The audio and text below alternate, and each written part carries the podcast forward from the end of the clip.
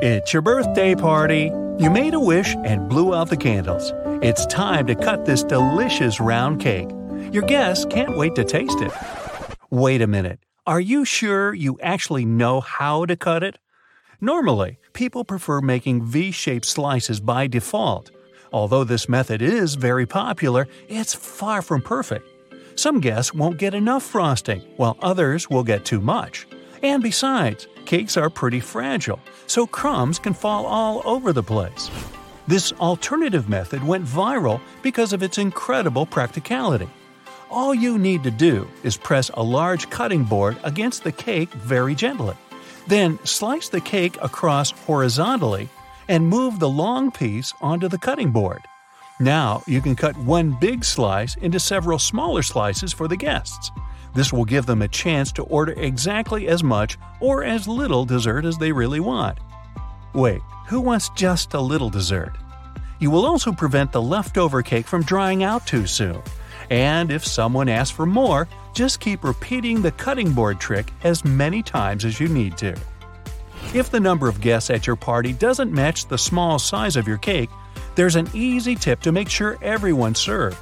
Cut the cake into small cubes, put them into paper baking cups, and pierce the slices with a toothpick to make sure the layers don't fall apart. You can serve this cake canapé on a tray. When you don't have a knife at hand to cut a cake, dental floss will help you out. If you manage to do the work gently, the floss will glide through your cake with ease and keep the icing decoration in perfect order. This method is also very handy when you want to cut pie or cake layers horizontally. Of course, it's better to use dental floss with a neutral flavor if you don't want to feel the minty frost in your dessert.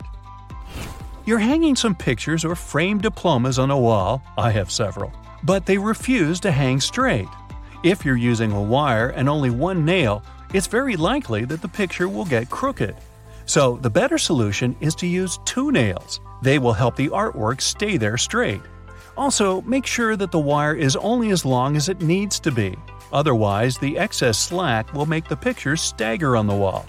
And finally, you can use these small clear sticky tabs. Stick them on the bottom corner of either side of your frame pictures and prevent them from slipping. Now, even the highest quality markers stop working sooner or later, but that's not a reason to say goodbye to them. Glue the markers around the outer edge of a regular flower pot. Then spray this construction with gold paint. You'll get a glamorous vase that will spice up your interior. To complete this project, you can use not only a pot, but any other cylindrical vase or tin cans that match the size of your markers. Have you ever spilled your hot drink down on your clothes as you were walking from the cafeteria to your desk? Probably yes. Most people wrap their hands around the mug or use a handle. But none of these methods is perfect because they leave room for burns. Recent studies have revealed the best way to hold a coffee mug to prevent any spillage. And I bet you don't use it on a daily basis. Put your hands in a claw like shape and grip your mug from above with your fingers. This will protect you from burning your palm and keeping your outfit tidy. And besides, it looks kind of elegant. Now, in case you didn't know, there are little tabs on the sides of your foil container. You're supposed to push those in. Now, when you pull the foil out, it's going to glide effortlessly, and the foil tube will be fixed in the container. Shoe stores usually sell their items with small plastic hangers. Don't rush to throw away this accessory, it's not so worthless. If your shoes ever get wet, you can use it to hang them on a radiator so they dry quickly and evenly. This trick is especially handy when you get your feet wet on the way to work. If you like to wash and dry your shoes in a washing machine to keep them fresh and tidy, you know that it can get really noisy. To avoid the sound of rocks rolling around the drum, put your shoes and your laces inside a mesh laundry bag. If you don't have a laundry bag, try using an empty pillowcase. You can also put a large old towel in the washing machine together with your shoes. It'll rub against the shoes and provide additional cleaning. Just make sure you don't wipe your face with this towel afterward. Glass cleaning spray is a great emergency tool to restore your patent leather shoes. Just spray it on your shoes and wipe them using a soft dry cloth. Voila! Shining bright like a diamond. Got some creases on your shoes? No panic. Stuff your shoes tightly with some fabric to bring them back to their original shape. Then put a damp towel over the crease. Gently steam the crease with an iron. It'll get softer or disappear completely. Here's a genius tip for storing and serving fresh herbs. Cut and mix different herbs, then put them in a plastic bottle. Screw the cap and keep it in your fridge. Now, you don't have to chop your herbs every time you're cooking something. You can also make an exclusive salad dressing. Just add some oil, spices, and sauce into this bottle and shake it to mix all the ingredients. When you're reheating your food in a microwave, some part of the meal gets too hot while the rest of it stays frosty.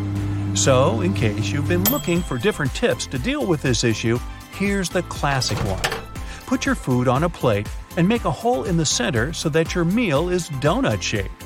This way, the microwave will heat it more evenly. But don't put the dish in the center of the turntable. To heat it evenly, it's best to keep it on the outer edge. If you need to heat up two meals at the same time, put a clean upside down cup inside the microwave.